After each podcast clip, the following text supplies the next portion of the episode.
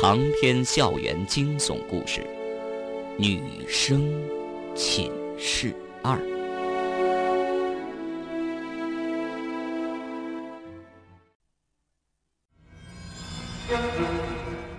方圆和眼镜蛇近距离对峙着，方圆的心中不断的想着应该接下来怎么办。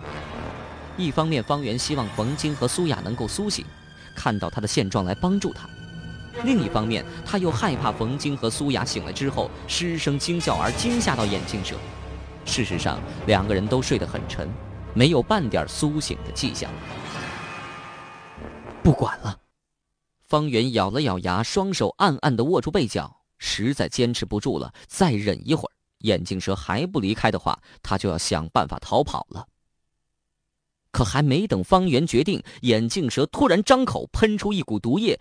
好在方圆眼疾手快，下意识的卷起被子一挡，迅速跳下床逃离眼镜蛇的攻击范围，同时尖叫一声：“蛇！”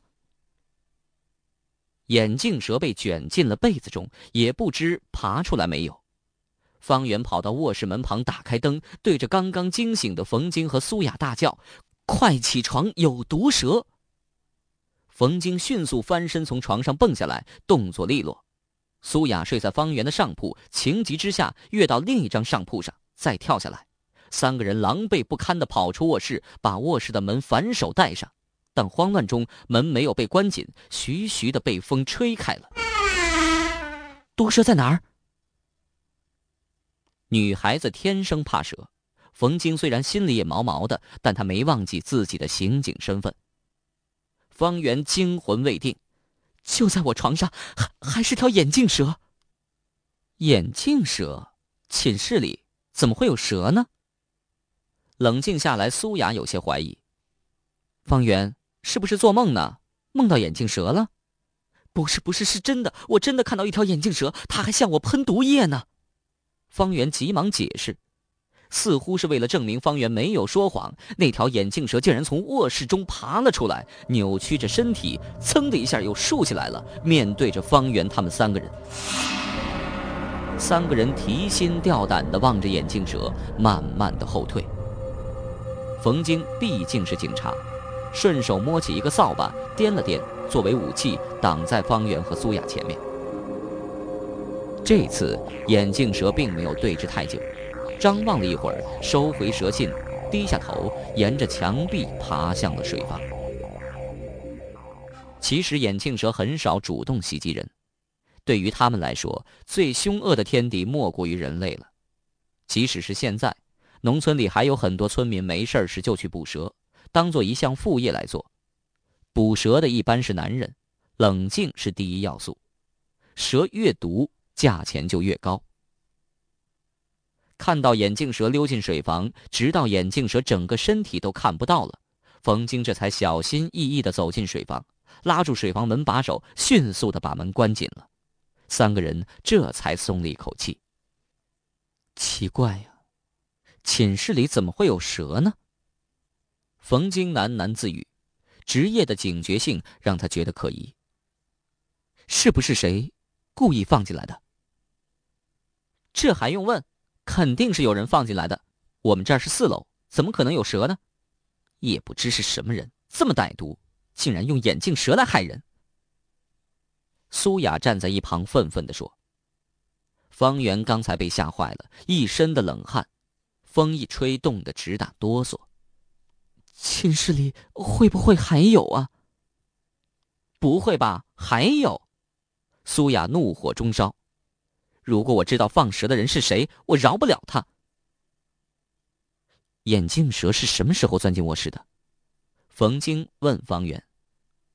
方圆脸上一红，说：“半夜我做了噩梦，打开卧室的门去水房洗脸，可能是那个时候钻进来的。”算了，现在不是追究责任的时候，放蛇的人有备而来，即使你没打开卧室的门。他一样会寻找到机会的。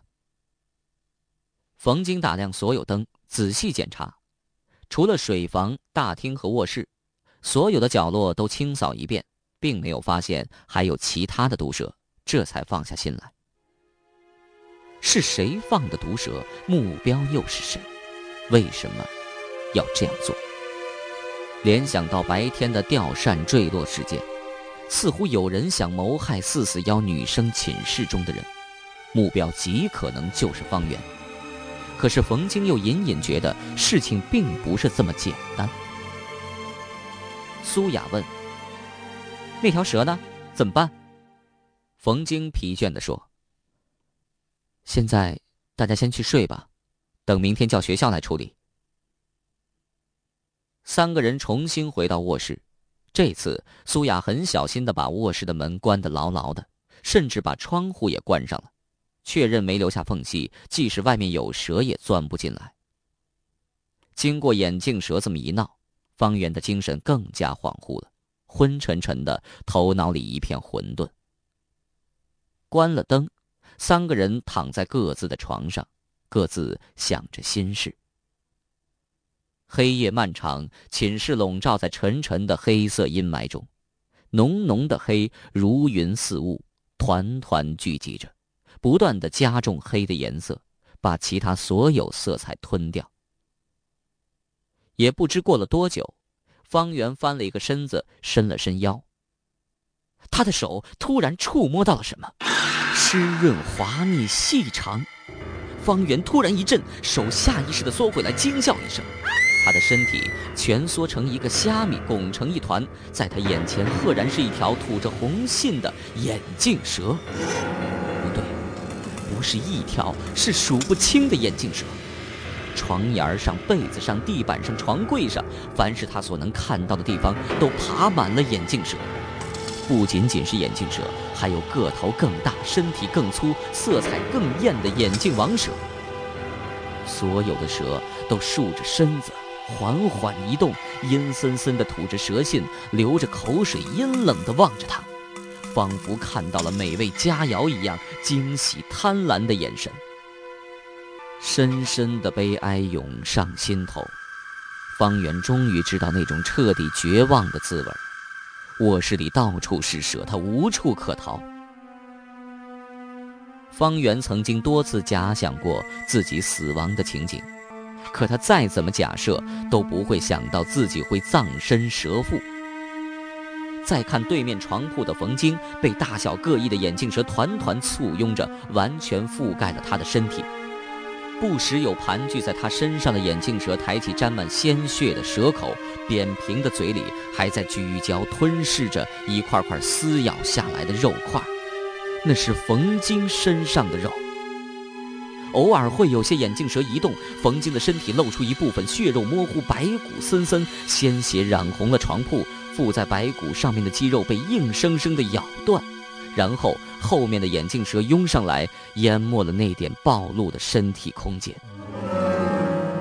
苏雅，苏雅估计也好不到哪儿去。方圆能听到上铺发出来的纷繁嘈杂的吱吱声，那是无数条眼镜蛇同时吞噬撕咬的声音。到现在也没听到苏雅的动静，看来也在劫难逃。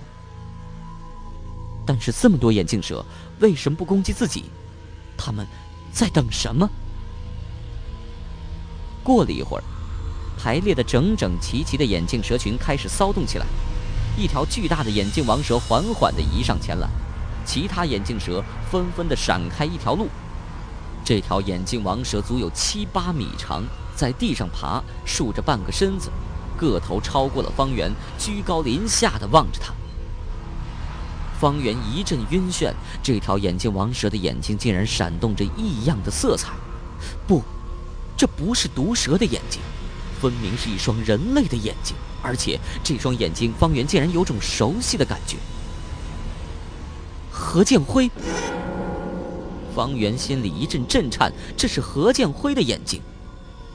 这双眼睛仿佛会说话，凝视着方圆，他在说：“嗨，方圆。”我们又见面了。方圆张了张嘴，哑口无声。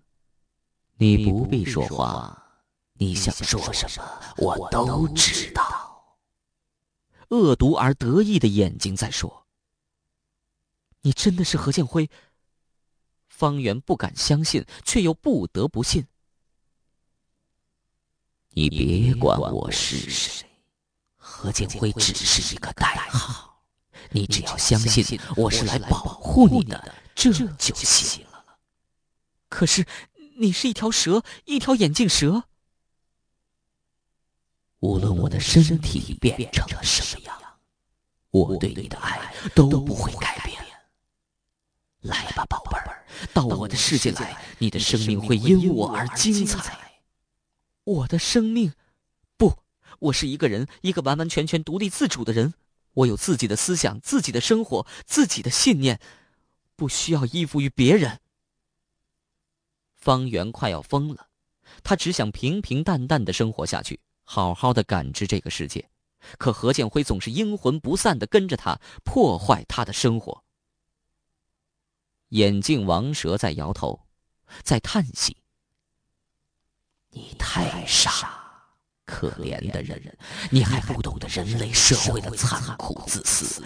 来到我的世界吧，让我来帮助你，我会给你幸福的。眼镜王蛇再次移动，俯下头来，慢慢的靠近方圆。他的蛇信舔到了方圆的脸，仿佛一道细微而滑腻的寒气在他脸上迅捷的游动。方圆浑身直起鸡皮疙瘩。你你想做什么？方圆惊恐万分。要让你的灵魂和我的灵魂融合在一起，从此永不相离。不，我不愿意。抱歉，你没得选择。眼镜王蛇突然张大血盆大口，包裹住了方圆的头，一股腥气扑鼻而来。方圆眼前一片漆黑，挣扎着，却依然被缓缓地滑到蛇腹中。我的爱人，相信我，我是爱的。这次方圆听清楚了，那真的是何建辉的声音，磁性、低沉，带有一种重金属的质感，美妙动听。这是方圆最后听到的声音，然后他的意识开始迷糊了，什么也听不见，什么也看不见，他只知道自己的身体已经完全没入了眼镜王蛇的腹中，渐渐变得僵硬，仿佛被麻醉了。毫无痛感，方圆的身体慢慢的融化。黑暗，无休无止的黑暗，孤独，永远相随相伴的孤独。还有，还有灵魂深处对爱的渴望。梦醒了。方圆撑起沉重的眼皮，汗涔涔的，内衣湿透了，紧紧的粘在身上。刚才的一切只不过是一场梦。窗外曙光出现，一缕青白色的光亮穿透了重重黑幕，射进四四幺女生寝室，映照在方圆脸上，衬托出柔和的光泽，有着淡淡的暖意。冯晶已经醒了，正在起床换衣服。怎么，又做噩梦了？方圆点了点头，无力说话，闭上眼睛，脑海里再度浮现出眼镜王蛇那双恐怖的眼睛。上铺传来了咯吱咯吱的声响，苏雅也醒了，下床对着镜子梳头，一言不发，她的眼睛有些红肿。看来昨天也没有休息好。如果床边随时会出现剧毒的眼镜蛇，换了谁也没办法安心睡觉。冯清穿好衣服走过来拉方圆：“起床吧，懒鬼。”方圆伸了一下懒腰，浑身酸痛，脑袋依然昏沉沉的，比没睡觉前还要疲惫。都怪那条蛇。对了，那条蛇呢？想到蛇，方圆突然一惊，心里发慌。还在水房吧？冯京打开卧室的门，走到大厅，水房的门还是紧闭的，那条蛇应该还在里面。方圆穿好衣服跟出来，怎么办呢？向学校保卫处报告吧，让他们来处理，毕竟这是一条剧毒的眼镜蛇，咬到人就不好办了。方圆一时之间也想不出什么好办法。那只能这样了。方圆打电话给学校保卫处，叫他们派人来处理。眼镜蛇霸占着水房，三个人都没办法进去洗漱刷牙，只能百无聊赖的等待保卫处的人。方圆走到阳台上，任深秋的晨风顽皮的吹乱他的长发。站在阳台上。南疆医学院的风景一览无余。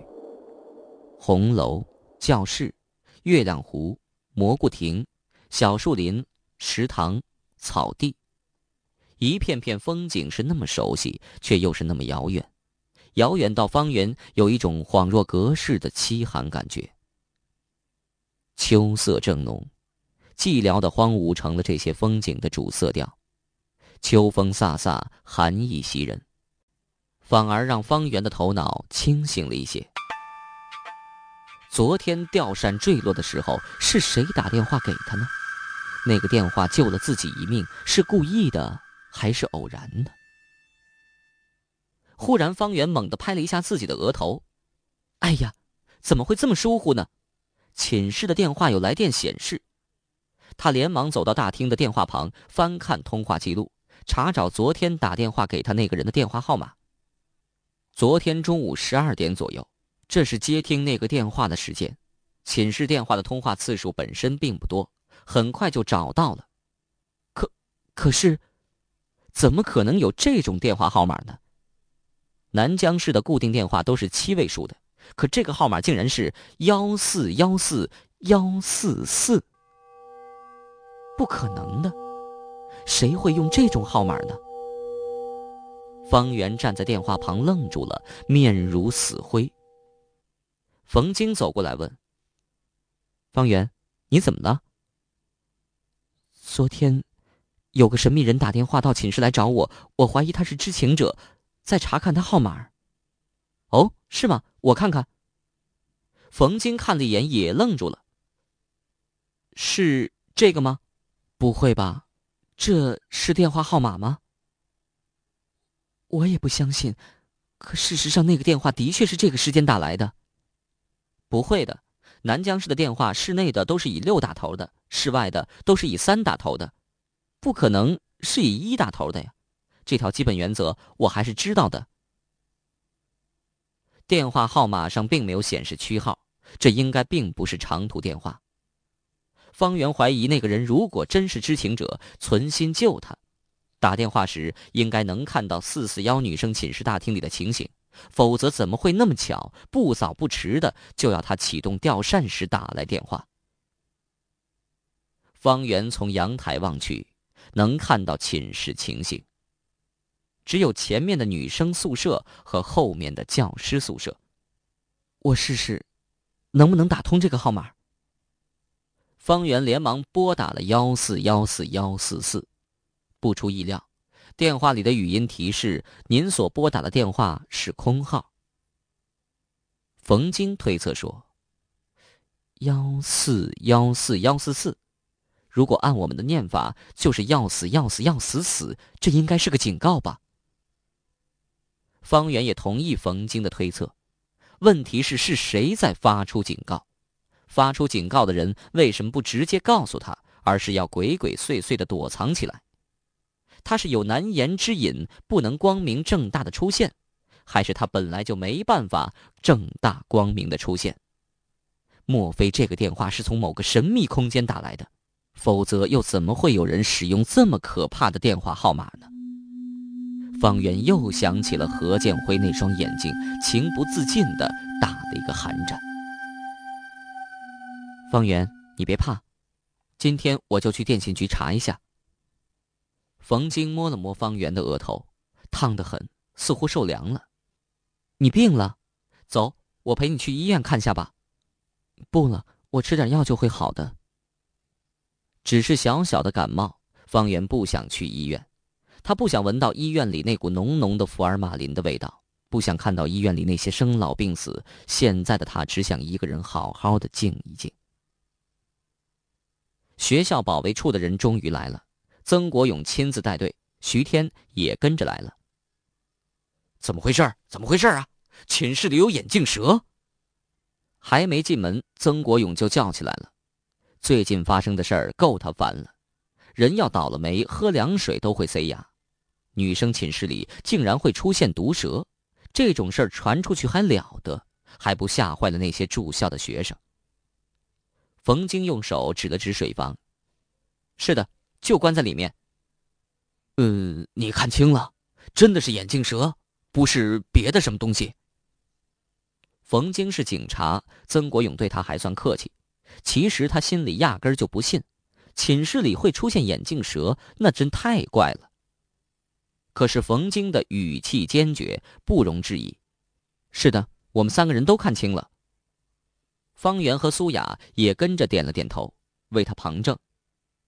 曾国勇没话好说了，挥了挥手，让其余的人都散开，随手找了一根棍子，试了试坚韧度，感觉还可以，昂首阔步的走向水房。冯京在旁边好心提醒：“曾处长，你小心点你就这样走过去。”那可是一条剧毒的眼镜蛇呀！曾国勇回头微微一笑，并没有放在心上。没事儿，你就看好了。以前他当侦察兵的时候，就专门受过野外生存技巧的训练，捕捉毒蛇对他来说不过是小菜一碟罢了。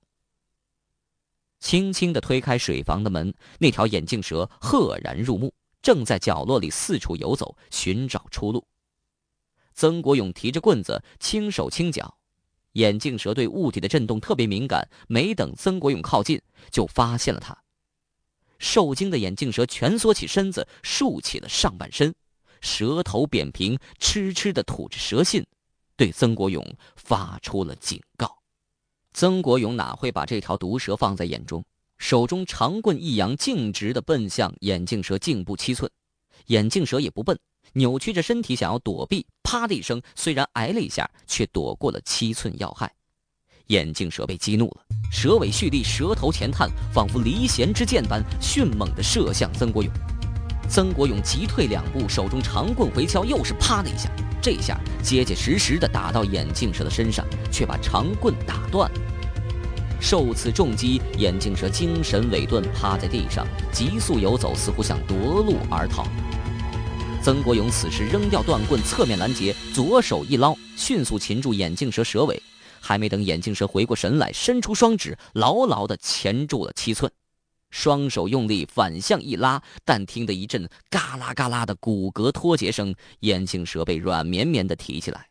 后面有人扔过一条麻袋，曾国勇一把接住，把眼镜蛇就扔了进去。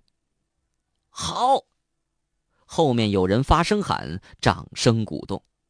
冯京也不免叹服：“曾处长，好身手啊！”“好哪里呀？好久没捉过蛇了，手都生了。”曾国勇嘴里谦逊，脸上却是几分得意。当了这么久的保安处长，养尊处优，难得有机会展露一下。方圆远远地站在角落里，看曾国勇捕捉毒蛇的娴熟手法，不知怎么的，却有一阵寒意涌上心头。人群中，徐天隐藏在角落里，目光穿过重重叠叠的人影，暧昧的凝视着方圆。